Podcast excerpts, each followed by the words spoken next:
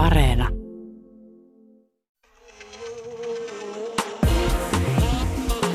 Ylepuhe ja Yle Areena. Naisasiatoimisto Kaartamo et Tapanainen. Täällä Tasa-arvoradion Centraali Santrat, feministin rauhaa teille kaikille.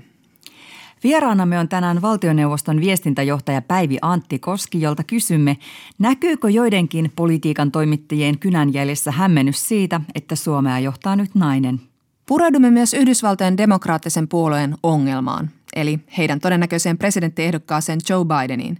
Monia feministejä ahdistaa äänestää hyvisehdokkaana pidettyä Bidenia, jota syytetään nyt seksuaalisesta ahdistelusta. Mutta minkäs teet, kun on suosiellä ja vetelät vallankahvassa? Isofeministi vastaa kysymykseen siitä, onko naisten oman huonon valinnan syytä, jos koti uggeli guggeli säästelee voimia siivouspäivänä tai kun vauvan vaippa roikkuu jo nilkoissa. Eli tunteella sisään. Miten Outi kotiorjattaren hommat jatkuu ja kevät etenee? Onko mitään muutoksia sitten viime viikkoon? No muutoksia tapahtuu luonnossa, että sehän on aina pysäyttävää huomata, miten vuoden aika vaihtuu muina luontoina, vaikka minkälainen henkilökohtainen tai globaali kriisi päällä. Mutta kyllä täytyy sanoa, että tulppaanit on jotenkin hyvin hitaasti nousseet. Ahaa. Mutta kaikillahan on nyt tietenkin sitten aikaa tarkkailla luontoa ja patriarkaattia ja mä oon tehnyt kaikenlaisia ikäviä havaintoja. Kuntien taloushan on ollut jo ennestään kuralla ja sosiaalipalveluiden alasajo on huolestuttanut – ja nythän se huolestuttaa entistä enemmän, koska koronakriisi on iskenyt myös kuntatalouteen. Ja esimerkiksi mun omassa kotikunnassa Porvoossa aiotaan leikata aika paljon sosiaalipalveluja, jotka liittyy lapsiperheisiin. Esimerkiksi vauvaperheiden ennaltaehkäisevät kotipalvelut, lasten sijoittamispalvelut, perhekerhoja vähennetään ja pieniä päiväkoteja suljetaan – No varmaan sieltä jätetään jostain pururadaltakin lamppu vaihtamatta, niin kuin on tehty tähänkin mennessä. mutta mutta niin kuin, mitä ihmettä, mm. just näistä ei. Niin ja just kun nyt on puhuttu siitä, että miten koronan aikana ne ihmiset, jotka on ollut jo tosi heikossa asemassa, mm. niin niiden asema on vaan heikentynyt ja, ja miten niin kuin nyt täytyisi todella tehdä työtä, että otetaan ne ihmiset, jotka on jäänyt sinne katveeseen, perheet, joissa on vaikka köyhyyttä tai mielenterveysongelmia tai päihdeongelmia tai lähisuhdeväkivaltaa, että nimenomaan nyt pannaan kaikki panokset sinne, ettei meillä ole semmoinen valtava ongelma käsissämme kohta. Mm. Kuntapolitiikka koetaan ehkä vähän vieraaksi. Mm. Me ei tunneta meidän valtuutettuja, että kansanedustajat on ikään kuin ajatellaan, että ne on niitä, joita päättää. Mutta hirveästi mm. tärkeitä päätöksiä tehdään myös kunnissa. Toi on totta ja nyt voisi niinku olla silleen – vaikka siellä nyt on pää ollut aika lailla no, omassa hanurissa ja omaa napanäyhtää on nyt kaiveltu tässä kevään aikana. Puhun siis itsestäni tässä nyt. Mä oon seikkailu enemmän täällä omassa sisäavaruudessa ollut silleen, että miten tässä tämä oikein tämä kevät etenee. Erittäin paikallispolitiikkaa siis. No, todella paikallista. Ehkä se jotain politiikan häiventä on ollut perhepoliittista ö, pohdiskelua, mutta siis nyt täytyisi niinku oikeasti pysyä skarppina ja sitten avata silmät ja tsekata, että mitä tapahtuu ympärillä. Että nyt siinä samassa sekamelskassa voisi nyt laittaa mailin sille omalle kunnan e, valtuutetulle, miksei kansan edustajallekin ja just painottaa näitä itselleen tärkeitä asioita.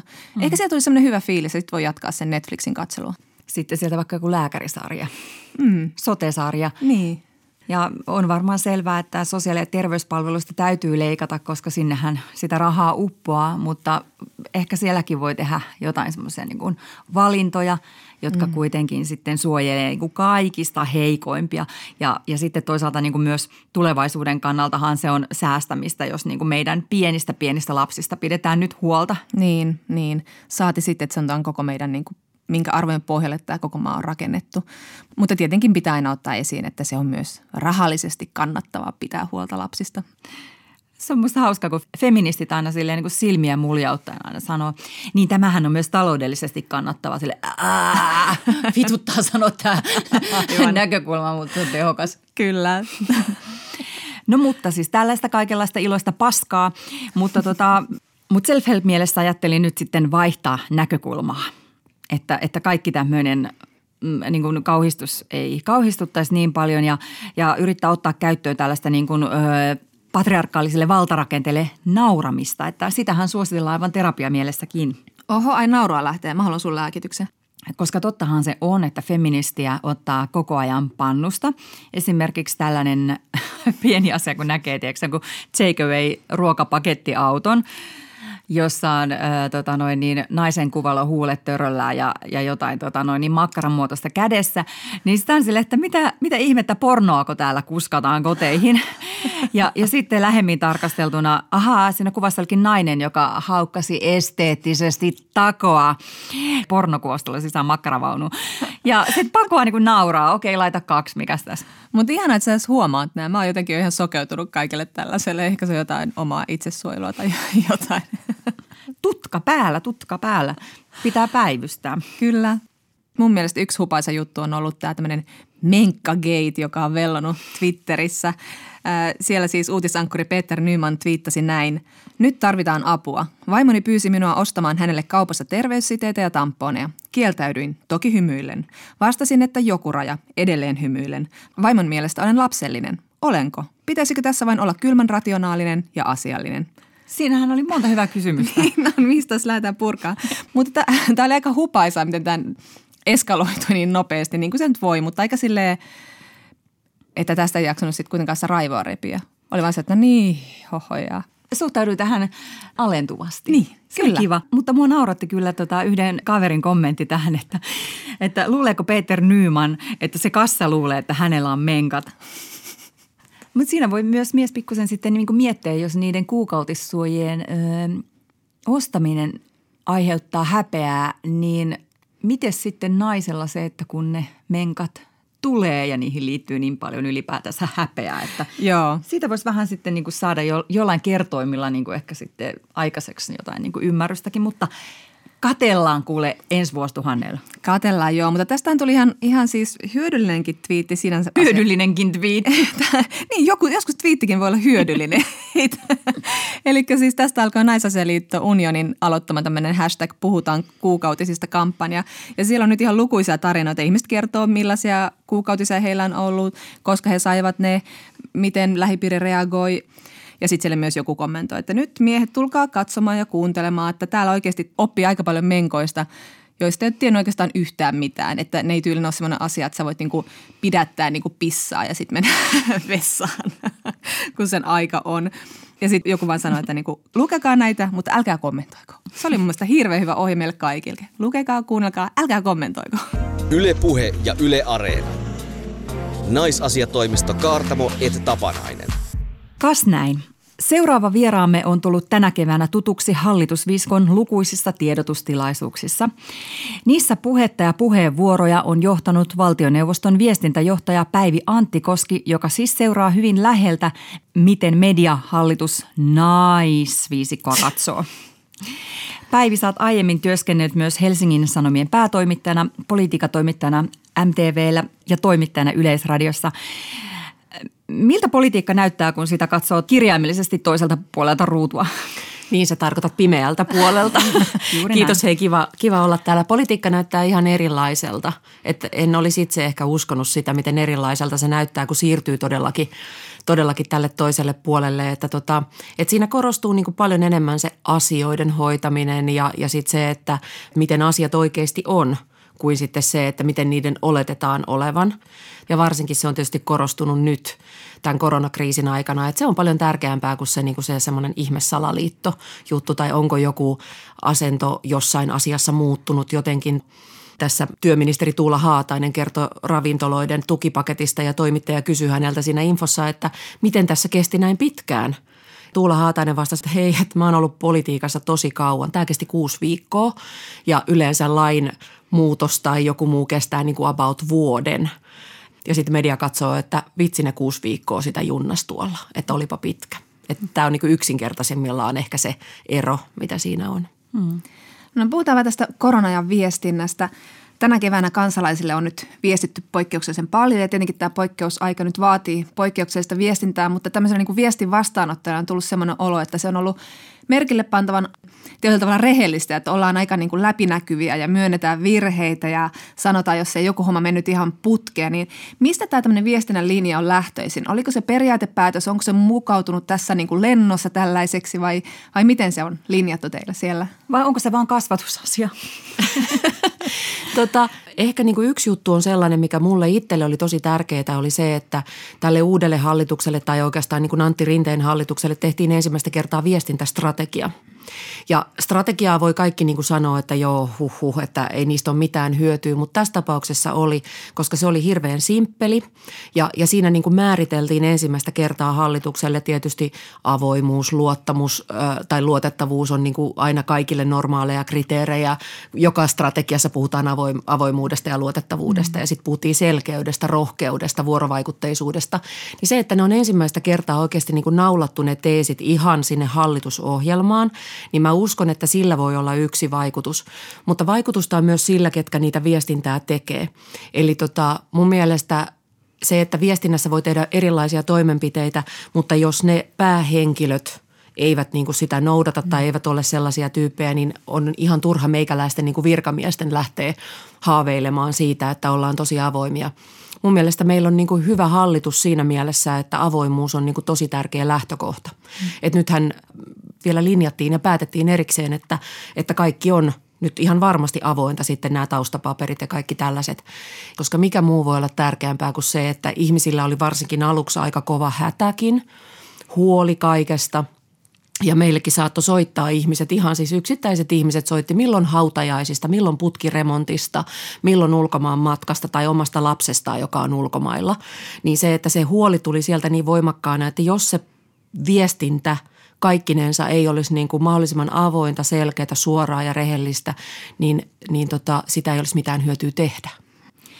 Nyt on nähty semmoinen, en tiedä onko ainutlaatuinen asia, mutta ainakin huomioni on kiinnittänyt se, että, että, että erilaisia kansalaisia nyt huomioidaan tässä viestinnässä. Esimerkiksi on ollut hallituksen tiedotustilanteissa viittomakielen tulkki ja sitten on ollut lasten oma tiedotustilaisuus Miksi nämä ovat nyt katsottu tarpeelliseksi? Johtuuko se siitä hallitusohjelmaan kirjatusta vai? No jos mä aloitan vaikka tuosta viittomakielestä, niin sehän kuuluu itse asiassa, kun me ollaan nyt niin kuin, meillä on valmiuslaki voimassa ja me ollaan poikkeusoloissa, joka on niin kuin todettu, niin meille kuuluu tällainen niin sanottu saavutettavuus, joka on meille virkamiehille hyvin selkeä käsite, mutta se, että kaikkien pitäisi pystyä saamaan se sama tieto omalla kielellään – niin kuin se on määritelty, joten me ollaan niin kuin tota, meidän täytyykin järjestää se viittomakielen tulkkaus. Ja sitten Ruotsin simultaanitulkkaushan meillä on koko aika. Sitten me tehdään vielä videoina esimerkiksi suomen ruotsalaiselle viittomakielelle, joita on muutama kymmenen Suomessa, niin me tehdään sitten vielä videoina tiedotteet. Sitten on kolme saamea, Somalia, Arabia, me ollaan käytetty aika paljon Viroa luonnollisesti tuossa, mutta että meillä on periaatteessa jo aika usein niin kuin monta kieltä. Mm. Mutta nyt poikkeusoloissa niin meidän täytyy tarjota esimerkiksi just se viittomakieli. Ja se on ollut meille puhtaasti ilo, nämä meidän viittomakieli outit. Ja, ja tota, on siellä munkin nimisi tulkkeja, mutta outeja poikkeuksellisen paljon. He on, he on tota, heistä on tullut ihan sellaisia niin kuin oman alansa staroja tavallaan. Ja esimerkiksi brittihallitus on ottanut meistä mallia ja siellä on muun muassa kerätty rahaa siihen, että pystyttäisiin järjestämään viittomakielen tulkkaushallituksen tiedotustilaisuuksiin. Että se kuuluu meille. Varmaan tämänkin jälkeen saattaa jäädä aika luontevaksi osaksi. Mm-hmm. Totta kai se maksaa, mutta se on nyt tässä ihan, ihan tota yksi ja hailee. Sitten kun mietitään tätä lasten tiedotustilaisuutta vaikka, niin se oli pitkän aikaa niin kuin semmoinen ajatus ja vähän niin kuin haave – puhutaan niin kuin sillä kielellä ja ollaan sitä mieltä, että kaikki nämä, nämä tota kohderyhmät on niin kuin sen, todellakin sen arvoisia, että he saa sen niin kuin omalla tavallaan sen viestin mm. tällaisessa tilanteessa. Tämä ei koske pelkästään lapsia, mutta, tota, mutta se, pidän sitä äärimmäisen tärkeänä, että just lapset – jotka on niin kuin aika kovassa tilanteessa, niin kuin tiedetään tässä näin, että yhtäkkiä heidät laitetaan etäkouluihin, kotiin, ei saa nähdä kavereita, ei saa nähdä niin kuin läheisiä rakkaita ihmisiä, eikä saa tehdä eikä harrastaa niitä asioita.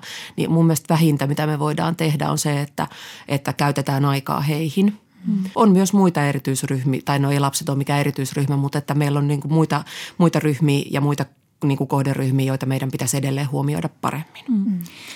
Ö, niin, somalian kielisten keskuudessa myös on, on niin raportoitu, että, että koronavirus on levinnyt tehokkaammin, koska he ei ole välttämättä sitten saaneet sitä tietoa niin kuin omalla äidinkielellään. Mutta mistä nämä ihmiset löytää sitten sitten tota, tätä tietoa. Ylehän on aloittanut siis somalian ja kurdinkieliset uutiset esimerkiksi, mutta miten teillä valtioneuvostossa? No me tätä selvitettiin ja se on tosi mahtavaa, että tosi moni media on ottanut myös niin kuin nämä tota, Suomessa niin kuin vähemmistökielet huomioon. Ja sitten me ruvettiin selvittelemään sitä, kun mekin ajateltiin, että, että heille ei ole tietoa, esimerkiksi just vaikka somaliaksi tai arabiaksi ei ole tietoa, niin kävi ilmi, että itse asiassa on todella paljon heidän omissa kanavissaan. Mutta, tota, mutta just se, että mitä tietoa sillä liikkuu ja, ja millaista näin, niin siihen me ehkä pystyttiin antaa inputtia. Että joitakin viikkoja sitten me otettiin tämä niin kuin huomattavasti tarkemmin sitten vielä, että, että mehän voidaan niin kuin tarjota sitä tietoa ja sitten, sitten he käyttävät sitä niin kuin niissä omissa kanavissaan. Sehän on kaikista paras kuin se, että me perustetaan yhtäkkiä joku niin kuin oma – vaikka tota somekanava ja yritetään niin kuin saada sinne seuraajia ja muuta, niin eihän siitä tule yhtään mm. mitään, vaan se, että meidän pitää mennä sinne, missä ne seuraajat ja, ja, ja esimerkiksi niin kuin somalia äidinkielenään puhuvat ihmiset tai arabia äidinkielenään puhuvat ihmiset on. Samahan koskee sitä, että me tehtiin aika nopeassa vaiheessa ö, sosiaalisen median vaikuttajien kanssa mm. diili – koska ei me kuvitella, että me itse saavutamme kaikki, mm-hmm. vaan että on, on sitten niin kuin paikkoja, jos meidän kannattaisi olla jollakin tapaa läsnä, jotka on jo olemassa. Mm-hmm. No sanoit tuosta, että tietyille erityisryhmille olisi voitu onnistua viestimään paremminkin. Mitä me ajattelet sitten yli 70 näistä kuuluisista, jotka ovat nyt tässä lasten osalla myös joutuneet aika kovan paikan eteen ja, ja eristys jatkuu ja – ja he ovat ehkä kokeneet se, että, että niin kuin heille on valittu vähän enemmän semmoinen niin kuin kohteen rooli kuin subjektin rooli, että heille on ehkä viestitty vähän sieltä niin kuin sillä työllä. Mitä sä ajattelet, kuinka tässä on onnistuttu?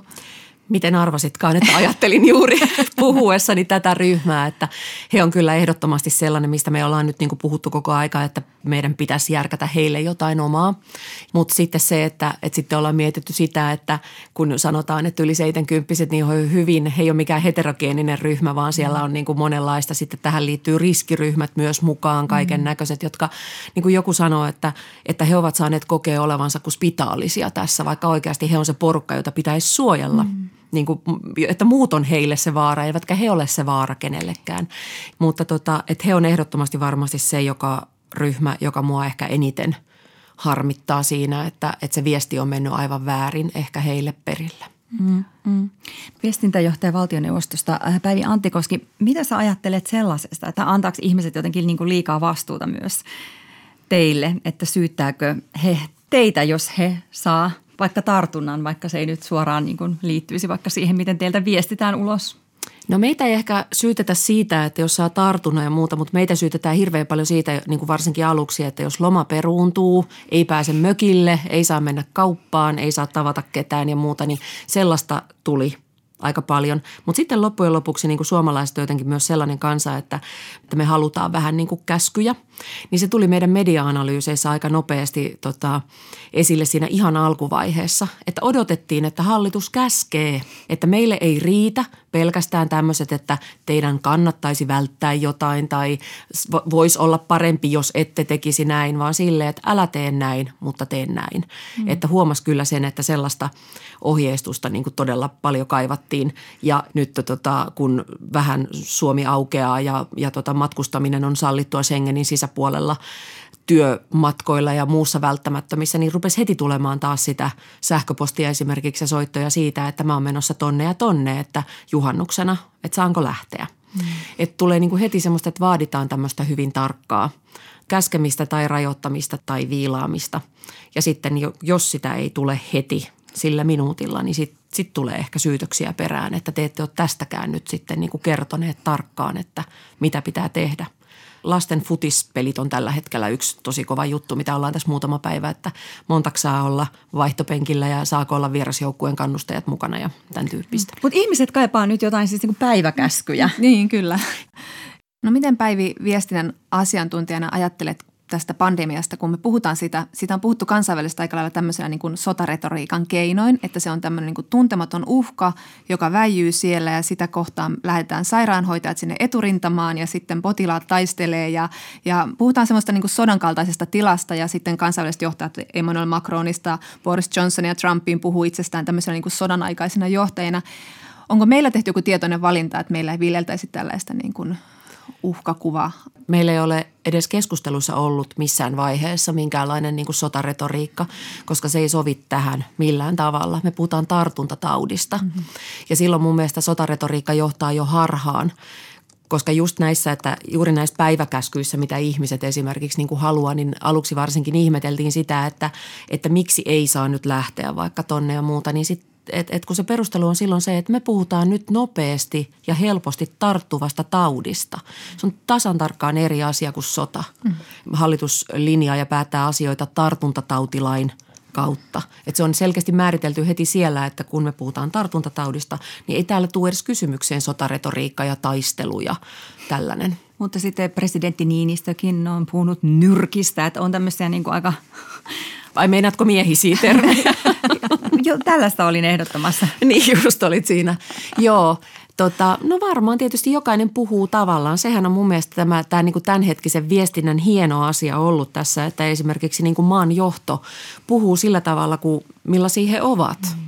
Että tässä ei ole sellaista niin kuin, tota, päälle liimausta, että tämä on niin kuin ollut mun mielestä viestinnän hienoutta – sillä lailla, että, että tämä on ollut ehkä, tekin käytitte tuossa, että tämä on niin kuin näyttäytynyt ehkä niin kuin rehellisenä, niin se ehkä johtuu just siitä, että jokainen on niin kuin myös persoonallaan tavallaan tullut tähän, että jos ei vain sovi tällainen tai tällainen puhetyyli – jollekin johtajalle, niin hän ei sitten sitä käytä, vaikka hänelle sanottaisiin, että käytä. Ja sitten taas toiselle sopii, niin hän on täysin vapaa sitä käyttämään. Ja me suomalaiset ehkä ollaan myös sellaisia, että me sitten arvostetaan sitä, että kyllähän sen huomaa, kuinka paljon presidenttiä ja presidentin käyttämiä kielikuvia on mielellään niin kuin myönteisessä merkityksessä toisteltu. Mm. Nyrkki, pirulainen nitistetään, kaikkia mm. tällaisia näin, että, että toki nämä saattaa olla myös sellaisia, että ei nämä nyt ihan – hetken mielijohteesta synny, mutta että ne, ne sopii sille henkilölle, joka sitä viestinnässään käyttää. Ja se tuo myös sellaisen niin kuin rehellisyyden ja uskottavuuden siihen viestintään. Mm. Muistan, kun aikoinaan kokoomuslaisesta Jyrki Kataisesta, joka oli nuori pääministeri, kolmekymppinen, niin häneen liitettiin jotain sellaista, että se puhuu niin kuin matalammalta tai jotain tällaista ollakseen uskottava. Mutta vuodet on kulunut, ikä ei ole enää niin suuri asia. Mutta Päivi Antti Koski, onko sukupuoli tässä nyt ollut jotenkin sun mielestä niin kuin isosti – ihmisten reaktioissa esille? Mä luulen, että se sukupuolikysymys käytiin aika pitkälti silloin, kun hallitus vaihtui ja tuli mm. Sanna Marinin hallitus, niin silloin ehkä se oli niin kuin enemmän, enemmän tota tapetilla ja sitten kun siirryttiin tähän niin kuin poikkeusoloihin ja koronakriisiin aika nopeasti toki tämän niin kuin jälkeen, niin Joo, joitain yksittäisiä on ihan selkeästi kyllä, mutta, tota, mutta kun täältä niin kuin – kuplan sisäpuolelta jollakin tapaa tätä katsoo, niin se, että kun se ei siinä asioiden hoidossa eikä tässä niin kuin valtioneuvoston piirissä, niin sillä ei ole niin kuin mitään merkitystä. Ja sitten ehkä meillä on nyt, että jos niin kuin itse ajattelee sitä, että mitä se niin kuin merkitys voisi olla sillä, että meillä on niin kuin nuorten naisten johtama hallitus, niin se, että he itse eivät varmastikaan tätä, mä nyt puhun vähän muiden ihmisten puolesta tietämättä heidän niin kuin ihan päänsisäisiä ajatuksia, mutta se, että kun se ei niin kuin näy siinä heidän työssään, eivätkä he niin kuin ajattele, että tässä me ollaan joukko nuoria naisia tai ylipäätään naisia johtamassa tätä maata, vaan he hoitaa niitä asioita ja johtaa tätä maata ei sillä ole merkitystä tuossa sukupolvessa. Ja se, että jos sille niin kuin rupeaa muut sitten niin kuin luomaan, sanotaan nyt vanhemmat ihmiset tai miehet, jotka niin kuin vois olettaa tässä sitä tekevän, myös huom vanhemmat naiset, mm-hmm. niin rupeaa luomaan, niin sitten tavallaan ei ehkä nähdä sitä yhteiskunnan muutosta, että tämä yhteiskunta on nyt tämmöinen ja tämä on mahtavaa. Ja näin se vaan yhteiskunnat yleensä muuttuu ja vallanpitäjien ikä tai sukupuoli muuttuu ja jos et sä pysy siinä kyydissä, niin sä katot sitten perävaloja. No mun on silti pakko sanoa, että minä Outi ollaan täällä aina ollaan vähän äimän käkenä, kun he ilmestyvät ruutuun ja kiinnitetään nimenomaan huomiota heidän sukupuolensa ja myös siihen ikäjakaumaan. Ja, ja että se tuntuu jotenkin niin vaan ihmeelliseltä nähdä tämä tämmöinen niin nopea muutos tietyllä tavalla siinä, kuka on poliittinen johtaja. Varsinkin kriisiaikana se korostuu, että mm. he ovat nuoria naisia. Miten sä koet tämän? Koet sä, että tämä on nyt sitten vaan ollaan menty uuteen normaaliin ja sitä on ehkä tietysti käynyt tässä läpi jollakin tapaa erilaisten juttujen kautta. Sellaisiahan on, tuli mieleen, niin kuin, että kun me puhuttiin vaikka tuosta lasten infosta, niin sellaista palautetta siitä esimerkiksi tuli Twitterissä näki paljon, että hei tyypit, että olisitteko voinut kuvitella edellisen hallituksen pitämässä lapsille infoa – jossa voi kyllä niin kuin rivien välistä lukea tasan tarkkaan sen, että mitä sillä tarkoitettiin. Mm. Ja sitten ehkä Suomessa tämä on muutenkin ollut vähän niin kuin normaalimpi tai sellainen alusta alkaen, niin kuin, että okei, että siinä nyt on viisi naista aluksi kipuili muutamat porukat ja tietyt tyypit ehkä siitä, että nyt on tämmöinen niin kuin naishallitus, mutta eihän täällä siitä niin kuin loppujen lopuksi kauheasti puhuttu, mm. eikä heille annettu mitään kuheruskuukautta sillä, mm. että täällä olisi jotenkin jumaloitu, että meillä on nyt tässä tämmöinen viiden hyvin edustavan naisen joukko, joka on aina niin kuin ilo katsoa, kun he tulee, mm. tulee esille ja muuta, että ei heille tullut mitään sellaista. Ja sitten me samaan aikaan tuossa niin kuin valtioneuvoston viestinnässä katsottiin sitä kansainvälisen median niin kuin valtavaa hyökyaaltoa, jotka niin kuin ihan urhailijaa ja, ja tota, olisi tehneet mitä vaan, että he saa niin kuin Sanna Marinilta haastattelun ja, ja, ja tota, tai ylipäätään keneltäkään muulta. Ja se ihailu oli niin valtava, että oli hirveän vaikea välillä itse suhteuttaa sitä, että kun sä teet suomalaisen median kanssa tässä töitä, jotka on ihan silleen, että ihan sama. Ja sitten sieltä tulee niin kuin kaikki isot vaikka jenkkikanavat, jotka on sillä lailla, että ihanaa, että voitaisiko me saada. Me halutaan olla eka, joka saa Sanna Marinin haastattelun. Ja sitten esimerkiksi yksi tuottaja kysyi multa, että niin, että oliko teillä siellä hallituksessa niin kuin muita naisia merkittävillä paikoilla ministeripesteillä. Ja sitten mä sanoin, että no on meillä tuossa toi valtiovarainministeri ja oikeusministeri ja sisäministeri ja opetusministeri ja, ja niin edelleen ja, ja tälleen näin. Ja sitten siellä on vähän kai hiljasta ja sitten kuuluu niinku wow, awesome. että tota, täällä se ei ole niinku mikään juttu. Hmm. Sori, kun mä en niinku pysty näkemään siinä. Ei sun, ei sun tarvi. Ei mun tarvi. Olla shokissa joka kerta. He, he ovat niin, naisia. Ei, Mut, mutta se, että, että kun sä sanoit tuossa alussa, että, että nyt kun sä katsot tältä puolelta tätä politiikkaa ja mietit, että miten, miten voi kirjoittaa noin ja mikä tämä on ja sanoit, että kuheruskuukautta ei annettu, niin näetkö myös sen, että se on joku merkki meidän lehdistöltä ja medialta, että pitää, ei saa olla niin kuin – se kyynisyys ja kriittisyys näkyy siinä, että kirjoitetaan sitten vähän niin kuin Suomalainen media on, mä muistan joskus silloin itse, kun olin toimittajana, niin niissä, niissä tota, muutamia alkuvuosien aikana ja muuten puhuttiin aina siitä, miten suomalainen media on kilttiä. Että kuinka kilttejä me ollaan. Me ollaan kilttejä joka paikassa. Me ei arvostella vallanpitäjiä ja kaikkea tällaisia. No nyt on menty ihan toiseen ääripäähän. Ja kritiikki on niin kuin aina paikallaan. Sitä pitää olla ja sen on kaikki sanonut ja se on vähän jo kliseistäkin. Mutta sitten kyllähän se niin kuin medialle tavallaan on varmastikin myös semmoinen, niin kuin, se on paitsi journalismia tietysti, mutta se on myös varmasti vähän semmoinen – nyt mä sanon asian, josta saan varmaan päähäni jossain vaiheessa, mutta se on myös mm. itsetuntokysymys siinä mielessä, että eihän voi kehua ihan määrättömästi tietenkään niin kuin jotain vallanpitäjää. Koska sylikoira. Koska sylikoira ja muuta, mutta koska sitä ei täällä myöskään kukaan edes odotakaan. Ei kukaan täällä oikeastaan odota kiitosta loppujen lopuksi, vaikka salaisesti sydämessä ehkä sitä haluaisi ja se tekisi ihan hyvää, jos joku jos, joskus sanoisi, että hei, että todella hyvin hoidettu. Ja se olisi varmaan ihan oikeutettua niin kuin noin painekattilassa työtään tekevälle hallitukselle myös. Välillä tuntuu, että on niin kuin ylikriittistä ja just siinä oletuksissa mennään niin kuin siihen, että vaikka tämä hallitus, nyt tämä naishallitus sitten tekee jotain, jotain niin, kuin, niin sitä oletetaan sen olevan sen arvoista, että siitä kannattaa tehdä kriittinen kolumni, analyysi. Valtioneuvoston viestintäjohtaja Päivi Anttikoski, näet sä sitten joidenkin – miestoimittajien kommenteissa jonkinlaista niin kuin erityistä kipuilua sitten toisaalta siitä, että se valta on siirtynyt naisille. Että onko sieltä luettavissa vähän semmoista, että se kritiikki on sitten tästä? Su- Joo, kyllä, joissakin teksteissä, mutta, tota, mutta ei se ollut niin, va- mä en edes oikeastaan suomalaista mediasta olettanutkaan, että suomalainen niin media lähtisi hyvin vahvaan sellaiseen. Ei se ole meillä niin kuin – meille tämä on niin kuin sillä lailla kuitenkin, me ollaan oltu tasa-arvoinen maa kuitenkin niin kuin hyvin pitkään ja, ja meillä on niin kuin tasa-arvossa kuitenkin niin kuin omat tosi isot aukkomme ja tosi isot kuoppamme, että me ei olla niin kuin mikään kiiltokuva. Totta kai on niin kuin muutama, ihan selkeästi niin kuin muutama toimittaja on kyllä sillä lailla, että se saattaa joissakin tulla, että en mä nyt usko, että – Voitko antaa esimerkin? No mä, mä en, mä en tota, ajanpuutteen vuoksi mainitse ihmisten nimiä. Mä sanon niin kuin vaikka, että enpä usko, että tota, miehistä olisi käytetty jotain vastaavaa termiä, kun tästä hallituksesta on käytetty vaikka ompeluseuraa. Mutta se, että vaikuttaako se siihen kohteeseen jollakin tapaa, niin eipä juuri varmaankaan. Että kyllä ne jää aika yksin – tällaiset sitten loppujen lopuksi. Koska sitten taas, että koska meillä on vahva some kuitenkin, niin kyllä siellä somessa tulee sitten taas se hyöky, että nyt hei, että se aina aiheuttaa sen vasta-aallon. Mutta koska se some on niin voimakas, mä luulen, että moni on niin kuin myöskin sillä lailla ajattelee, että ei ehkä tee, on tarpeeksi fiksu, ettei tee sitä, eikä välttämättä edes ajattele näin. Me ollaan Outin kanssa puhuttu siitä, että sitten kun me nähdään, nähdään otsikko tai lause, että Sanna Marin jyrähtää, niin sitten ollaan menty johonkin suuntaan jo tasa-arvossa. Sitä ei ole vielä nähty ainakaan meidän omassa mediaseurannassa, mutta, sitten, mutta Sanna Marin on itse pyrkinyt vähän uudistamaan tämmöisiä sukupuolittuneita tapoja, millä vaikka esimerkiksi naispoliitikot ja miespoliitikot kuvataan. Ei mitään olkapään ylikuikuiluja tai, tai polvet Joo. sievästi yhdessä ja sääret vinossa. Ja koko ajan täytyy ottaa se oma sukupuoli kuitenkin huomioon, koska se on mm. siinä niin kuin jotenkin niin kuin niin ihmiset tarjoaa sä, sitä roolia. Niin.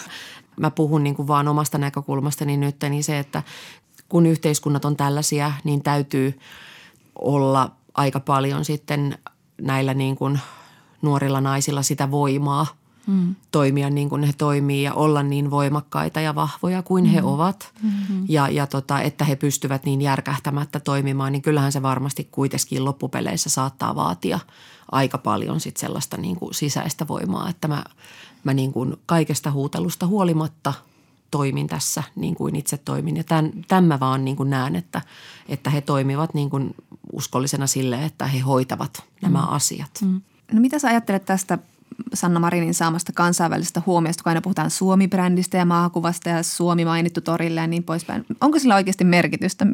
Tai mitä merkitystä sillä on, että hän on, on ympärissä kansainvälisesti on. Sillä on merkitystä. Esimerkiksi me huomataan se ihan jo pelkästään sellaisena, että, että tota, siinä vaiheessa, kun Sanna Marinin hallitus nimitettiin, niin maailmassa alettiin olla kiinnostuneita Suomen näkemyksestä ja Suomen mielipiteistä. Mitä mieltä, että meille tuli niin kuin just, että tulee isoilta kansainvälisiltä medioilta, paitsi että tuli haastattelupyyntöjä, niin saattoi tulla kysymyksiä, että niin mitä Suomi ajattelee jostain niin kuin Euroopan asiasta tai jotain muuta tällaista. Että sitä ruvettiin kysymään. Ja sitten mun mielestä sillä on sellainen merkitys ihan periaatteessa vaan, että ylipäätänsä meidät tiedetään ja tunnetaan, mikä mm. ei ole niin kuin välttämättä välttämättä niin kuin joka paikassa ihan, ihan tota niin kuin selvä juttu, että mikä Suomi on tai mitä meillä on ja mitä me osataan ja muuta. Mm. Että sillähän on myös tällainen niin kuin normaalioloissa sitten tällainen totta kai vientipotentiaali.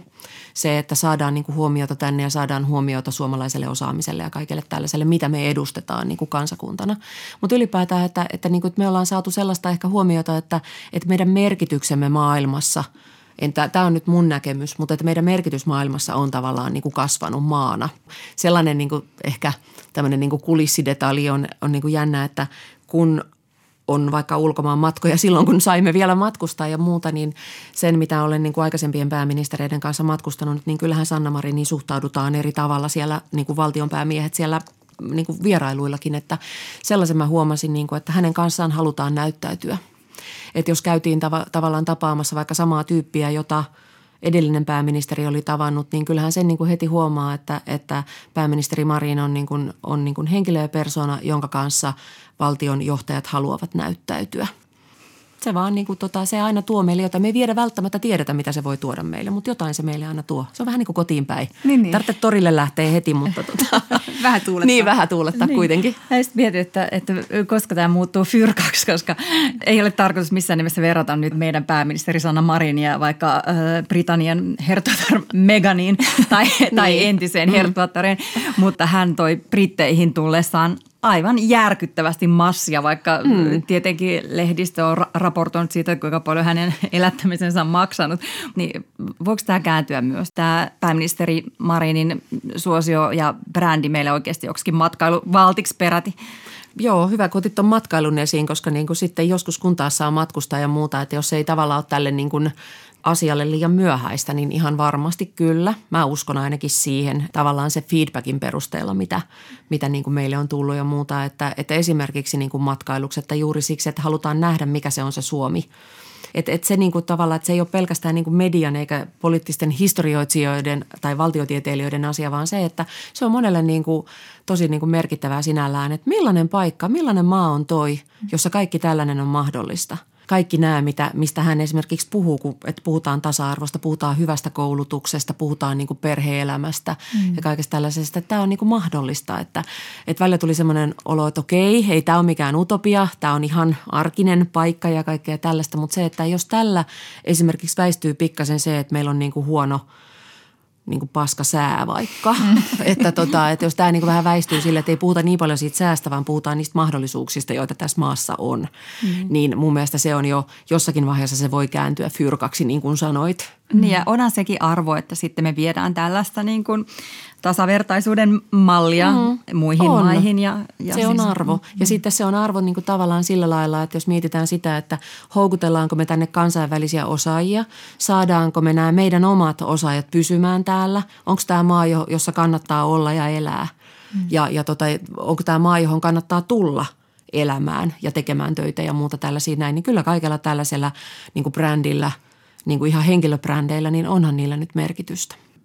Valtioneuvoston viestintäjohtaja Päivi Anttikoski, niin mitä sä ajattelet sellaisesta sitten taas, että, että jos joku ajattelee, että no hyvähän se on, kun on nuori nainen ja, ja tota valtaa, niin sitten saada tavallaan sitä huomiota ja tai jos ajatellaan, mm. että, että sitten se sukupuoli olisi tässä nyt jotenkin niin kuin niin. valtava etu.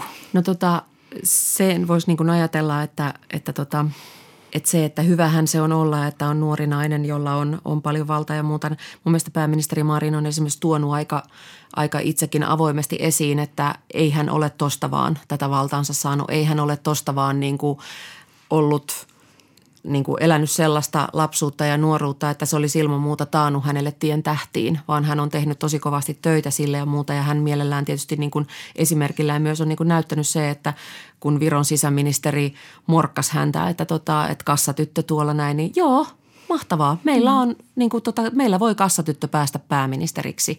Et mun mielestä sitä voi ajatella sitten, että että tota, asemaan ei kävellä niin navettaan – että se on ihan ilmiselvää, että, että se on niin vaatinut paljon ja muuta ja, ja tota, on helppo puhua maasta, jossa on niin mahdollisuus siihen, että kenestä tahansa voi tulla mitä vaan. Kyllä meillä niin on – on ihan selvää, että on, on, niin kuin tota, on niin pahassa tilanteessa paljon lapsia ja nuoria, että voi ajatella niin, että ei, mulla ei ole enää mahdollisuuksia tai tällä tai noilla ihmisillä ei enää ole mahdollisuuksia, mutta toivoisi, että se niin kuin nähtäisi kaikkialla, että kun annetaan, hoidetaan se asia siellä hyvin ja annetaan näille, näille niin kuin tota nuorille ja lapsille mahdollisuudet, niin silloin kenestä tahansa voi tulla mitä vaan. Ja musta niin kuin pääministeri Marin on tässä aika, aika hieno niin kuin sitäkin kautta esikuva monelle että on se toinenkin puoli se, että miksi meidän pitäisi olla hiljaa tällaisesta asiasta. Miksi meidän pitäisi olla niin kuin nolona siitä, että, että voi, et, tai niin kuin jotenkin miettiä, että, että siinä on niin kuin jotain väärin tai vikaa. Että meillä on tällainen, tai että ylipäätään itse lytätä sitä, että no pärjääköhän noin nyt.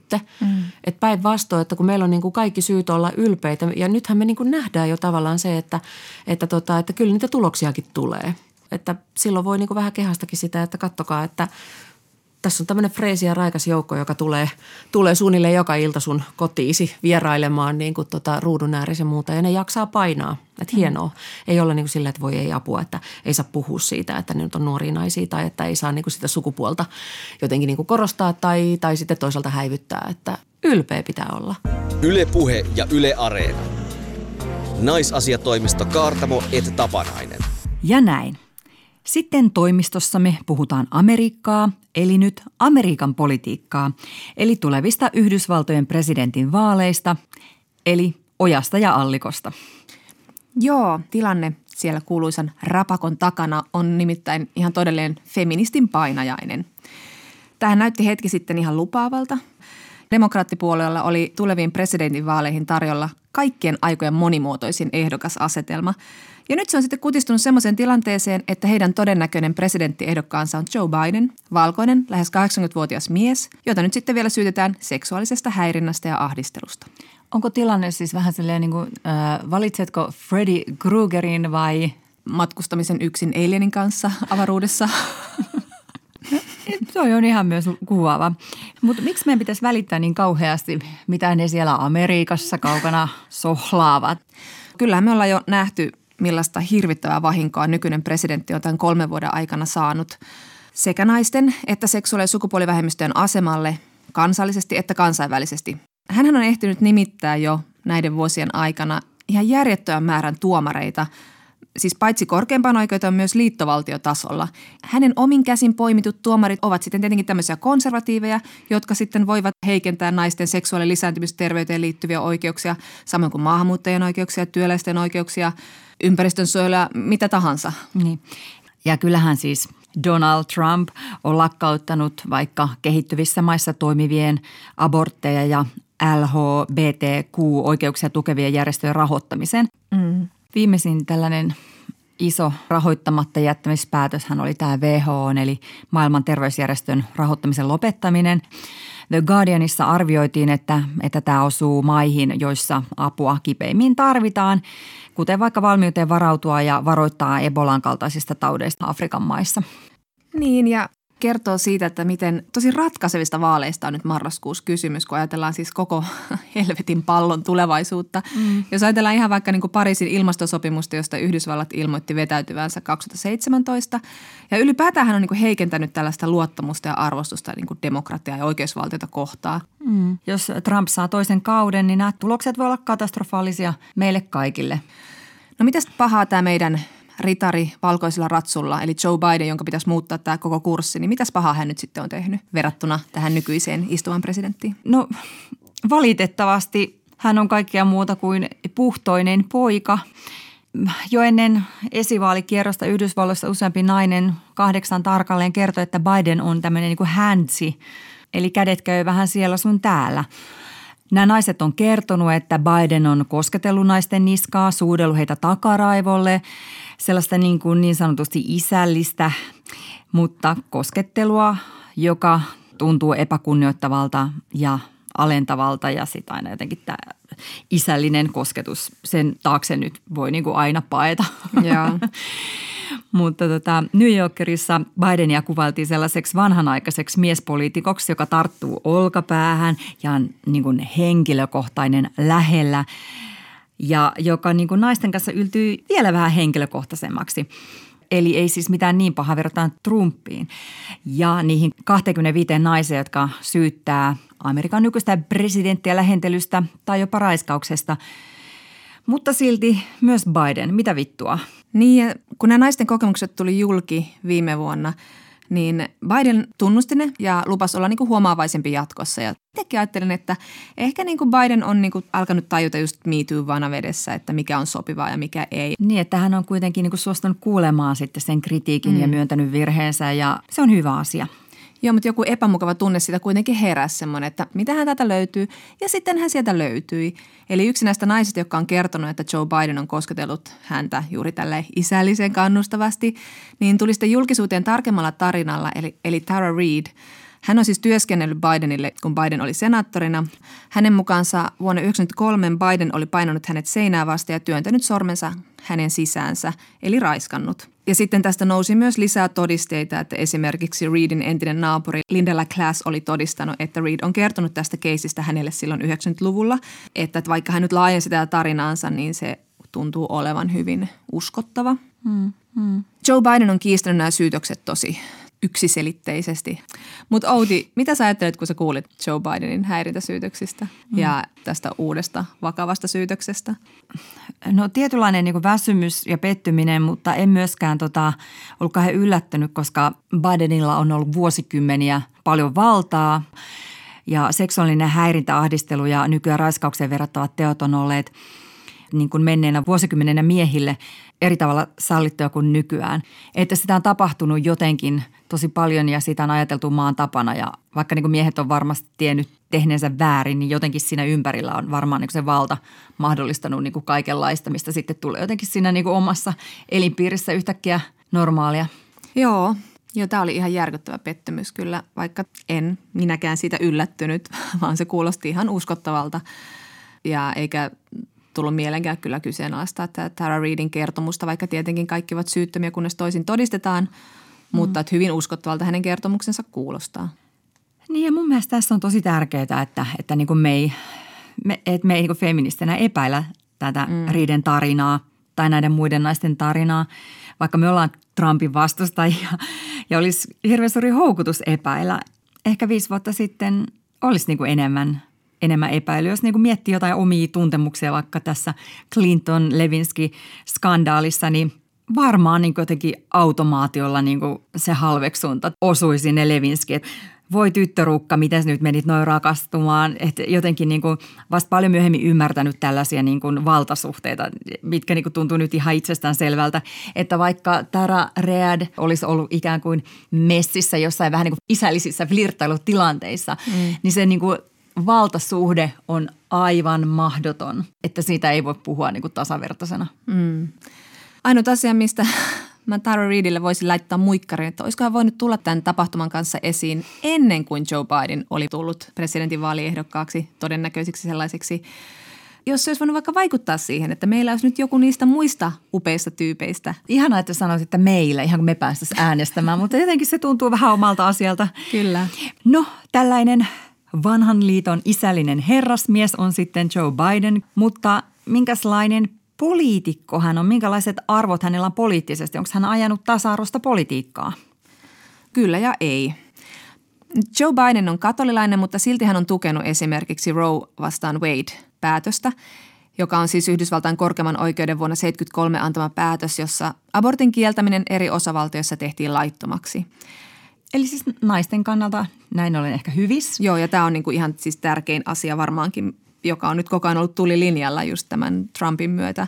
Mutta silti Biden on puoltanut kuitenkin Hyde Amendmenttia, joka sitten taas kieltää valtion rahoituksen aborttiin. Mutta eniten Joe Biden on saanut feministiltä kritiikkiä tästä kuuluisasta, surullisen kuuluisasta Anita Hill-käsittelystä. Eli tämä oli tällainen tapaus, jossa 30 vuotta sitten Anita Hill syytti korkeimpaan oikeuteen tuomariksi ehdolla ollutta Clarence Thomasia käpälöinnistä ja sopimattomien ehdotusten tekemisestä, mutta Thomas nimitettiin silti tehtävään vai tapahtuiko tämä viime viikolla? Tämä kuulostaa niin tutulta.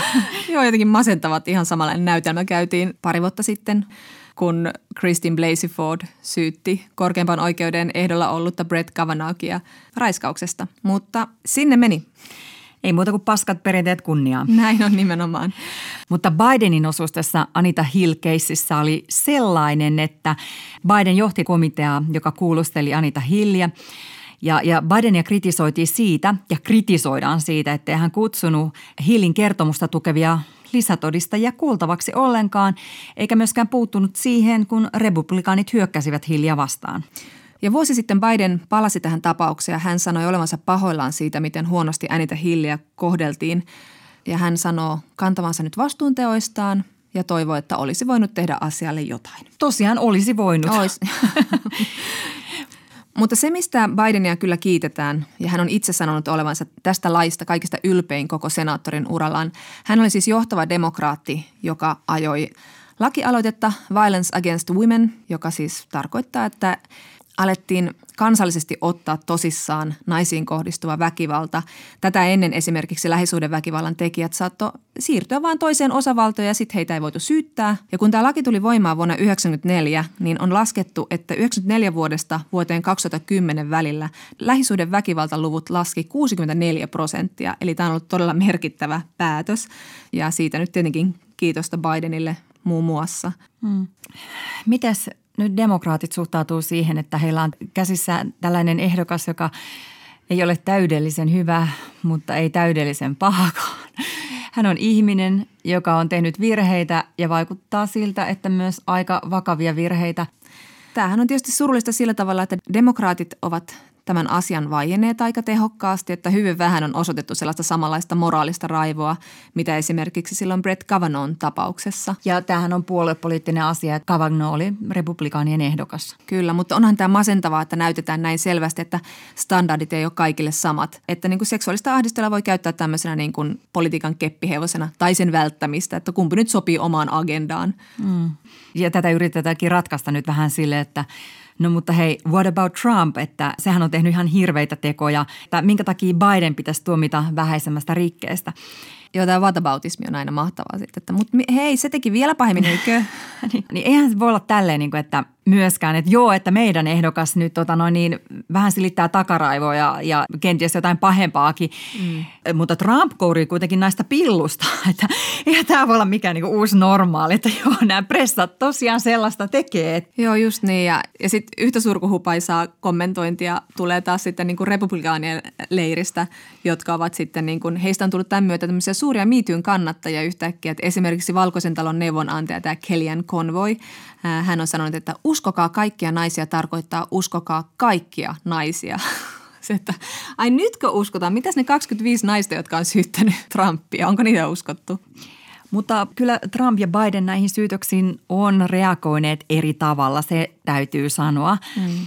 että, että Biden tosiaan on vähän oppinut varmaan jotain tästä ajan hengestä, koska hän ei ole syyttänyt kuitenkaan Tara Reidia suoraan valehtelijaksi niin kuin Trump on syyttänyt häntä syyttäneitä naisia, vaan Biden on sanonut, pistänyt kielen keskelle suuta ja sanonut, että Reade on kuunneltava ja tarkasteltava hänen sanojaan asiallisesti. Että on kuitenkin yksi demokraatti, joka, jota kiinnostaa tämä Readen tarinan tarkempi kuuleminen, eli Bidenia. Miten se meni? Eikä hänellä on alkava dementia. Joo. Tässä tulee myös se ongelma, että Bidenhan on luvannut, että hänen niin kuin aisaparinsa tulevassa presidentinvalikisassa tulee olemaan nainen, eli varapresidenttiehdokas on nainen. Tästä kirjoitti tosi hyvin kirjailija Rebecca Traister The Cut-lehdessä. Hän sanoi, että on päivän selvää, että se nainen, joka alkaa Bidenin kumppaniksi tässä kisassa, joutuu koko kisan ajan juomaan myrkytetystä kaivosta. Sillä tämä nainen joutuu koko ajan vastaamaan näihin Biden-kysymyksiin, että mitä hän ajattelee siitä, miten Biden on kohdellut naisia. Ja sitten kuitenkin tietenkin feministit haluaisi, että Biden valitsisi rinnalle jonkun ihan super niin kuin edistyksellisen, semmoisen niin kovallinen feministinaisen. Mm-hmm. Mutta miten tämä nainen voi ryhtyä täksi ehdokkaaksi ilman, että hän niin kuin – tekee kompromissin kaikkien omien arvojensa kanssa. Niin, että sitä syytetään tekopyhyydestä. Ja... Kyllä. Että sitten kuitenkin haluttaisiin, että hänen rinnallaan olisi joku kovallinen feministi, mutta todennäköisesti Bidenin täytyy niin kuin löytää tähän joku semmoinen hyvin keskitien kulkija. Ja sitten Rebecca Tracy kirjoitti, että on paskamainen homma, että tuleva varapresidenttiehdokas ei voi sanoa kampanjan aikana esimerkiksi näin – olen hyvin järkyttynyt syytöksistä Bidenia kohtaan ja toivoisin, että me eläisi maailmassa, jossa täytyy valita raiskauksesta syytettyjen miesten välillä. Mutta tällaista se on valkoisessa kapitalistisessa patriarkaatissa, mutta minä olen täällä muuttaakseni asian. Olisi, olisi hienoa, jos voisi sanoa näin. Joo, mutta täytyy vielä uudelleen tietenkin muistuttaa, että, että oikeusvaltiossa, mitä Amerikkakin toistaiseksi on, niin mm. valitsee syyttömyysolettama – Eli tietenkin on vaadittava näiden keissien tutkimista.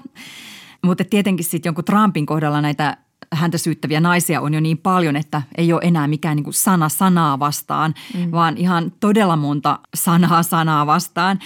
Että niin kuin varmasti niin kuin, ei savo ilman tuulta, mutta niin kuin erityisesti Bidenin kohdalla – täytyy vielä niin kuin tutkia. Kyllä. Jo, jo senkin takia, että demokraattipuolue ei käsittele että ota tosissaan nyt näitä, näitä vakavampia syytöksiä Bidenia vastaan, niin varmasti aika moni nainen ja moni feministi ja aika moni puolueen näistä edistyksellisemmän siiven jäsenistä tuntee niin kuin tulensa petetyksi. Joo, ja sitten kun se ei ole pelkästään niin kuin petetyksin tulemisen tunne, vaan heidät oikeasti petetään. Että niin. ei ollakaan aidosti niiden arvojen takana, joita niin kuin toitotaan, vaan käytetään niitä sitten niin kuin oman poliittisen pelin välineinä. No okei, okay, niin kuin, että Biden niin kuin sanoi, että pitää kuulla, mutta miten onko hän niin kuin itse jo viemässä tätä tutkintaa eteenpäin? No ei todellakaan. Tara Reid hän teki aikoinaan Bidenin käytöksestä valituksen, kun Biden oli senaatissa, mutta Biden ei ole halunnut luovuttaa hänen senaatinaan papereitaan, joista voi ilmetä siis todisteita, että mitä on tapahtunut. Niin. Sitten julkisuudessaan on ollut kuitenkin myös niin kuin Bidenin puolustajia siellä, sieltä senaattorin toimistosta, että, jotka on sanonut, että ei tällaista valitusta tehty alun perinkään. Sehän selvenisi sillä, jos ne paperit luovutettaisiin, niin sieltä nähtäisiin, onko valitus tehty. Aivan. Mutta että tämä olisi niin kuin vähintä, mitä voisi tässä tehdä nyt. No, kyllä tämä on jotenkin vähän vettynyt tilanne. Ja niin masentavaa niin monelle ja feministin painajainen. Ja moni on jo ruvennut puhumaan tästä MeToo-liikkeen hautajaisina, koska esimerkiksi näyttelijä Alissa Milano, joka aikoinaan toi MeToon valtavirta, niin hän on päättänyt uskoa Bidenia eikä Reedia. Mutta onneksi tätä nyt ei tarvitse nähdä näin mustavalkoisesti, että eihän MeToo ole mikään tämmöinen keskusjohtoinen organisaatio, jossa niin kuin Milanon mielipide määrittää koko liikkeen mielipiteet, voihan niinku uskoa Readea ja silti kannattaa Bidenia. Niin, ja niinhän on pakko nyt tehdä varmaankin. Ja näin on puhunut myös esimerkiksi demokraattien supertähti Alexandra Ocasio-Cortez. Hän on vaatinut, että nämä syytökset selvitetään, mutta hän on silti samalla sanonut, että hän aikoo äänestää Joe Bidenia. Mm, mm. Kuitenkin jotenkin ehkä sitä voi ajatella, että ihminen on niin kuin pelkästään niin kuin hänen hyvät tai pahat tekonsa ja näin varmasti moni nainen nyt ajattelee myös Yhdysvalloissa, varsinkin kun vertauskohta on sellainen, että hevosetkin hirnahtaa. Esimerkiksi tämä Tara Reidin naapuri Linda Lakasse, jolle Tara Reid kertoi näistä tapahtumista silloin 90-luvulla, aikoo äänestää Bidenia, mutta silti hänkin uskoo Reidia. Lakasse sanoi myös New Yorkerissa, että jos hän olisi Reedin asemassa, eli nainen, joka on kertonut tästä niin kuin vakavasta ahdistelusta, niin hän toivoisi, että muut tukisivat häntä. Joo, mun mielestä Daily Beast-lehti summasi tämän aika hyvin. Että jos välittää naisista, täytyy Tara Reidin syytökset ottaa vakavasti. Ja jos välittää naisista, täytyy äänestää Joe Bidenia. Koska kammottaa ajatellakin vaihtoehtoa. Ylepuhe ja Yle Areena. Naisasiatoimisto Kaartamo et Tapanainen. Ja sitten on aika kerääntyä leiritulen ääreen ja kuunnella matriarkaalisia viisauksia.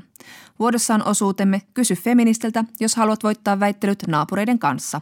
Ja kysymyksiä voi tuttuun tapaan lähettää osoitteeseen naisasiatoimisto at yle.fi. Lena kysyy. Somessa naiset väittelivät kotitöiden jakamisesta ja lastenhoidosta, jonka he kokivat kaatuvan naisen osaksi ja vaikeuttavan heidän töitään varsinkin, kun koulut olivat kiinni. Keskusteluissa oli sellaista asenneilmapiiriä, että naisten vain pitäisi valita kumppani, joka hoitaa osuutensa, eikä ottaa itse perheessä roolia kodinhoitajana. En todella pidä siitä, että naista syyllistetään puolison tekemättömyydestä, mutta tämä on mielestäni silti ihan hyvä pointti. Mikä saa naisen liukumaan tähän kodin epätasa-arvoiseen työnjakoon? Hyvä rakas Lena. No se johtuu seksistä. Kun ihmiset rakastuvat ja muuhinoivat ja on ihanaa, niin saattaa tulla sellainen olo, että elämässä on ollut verhot päällä ja nyt ne on avattu. Tämä uusi tunne ja kokemus on niin miellyttävä, että romantiikka ja ihanuuden lumousta ei halua rikkoa arkisiksi koetuilla asioilla tai sellaisilla, joista epäilee tulevan ristiriitaa. Ja sitten siinä tietenkin käy niin, että suhteessa se, joka on tottunut niitä kotihommeleita jo lapsuudesta asti enemmän järkkäilemään. Eli aika usein nainen. Niin, se ottaa sitten enemmän sitä järkkäilyvastuuta ja sitten olemmekin hetken päästä tilanteessa, jossa naista vituttaa kotitöiden ja lastenhoidon epäreilun jakaminen niin paljon, että siltä sojottaa naula päästä. Näin siinä käy. Siksi tällaista orastavaa parisuhdetta pitäisi jo siinä niin kuin alussa helliä erityisesti laatimalla yhteisiä Excel-taulukoita, joihin merkataan tarkkaan molemmat omalla värillä, että kumpi imuroi ja kumpi tekee vegemakaronilatikon keskiviikkona.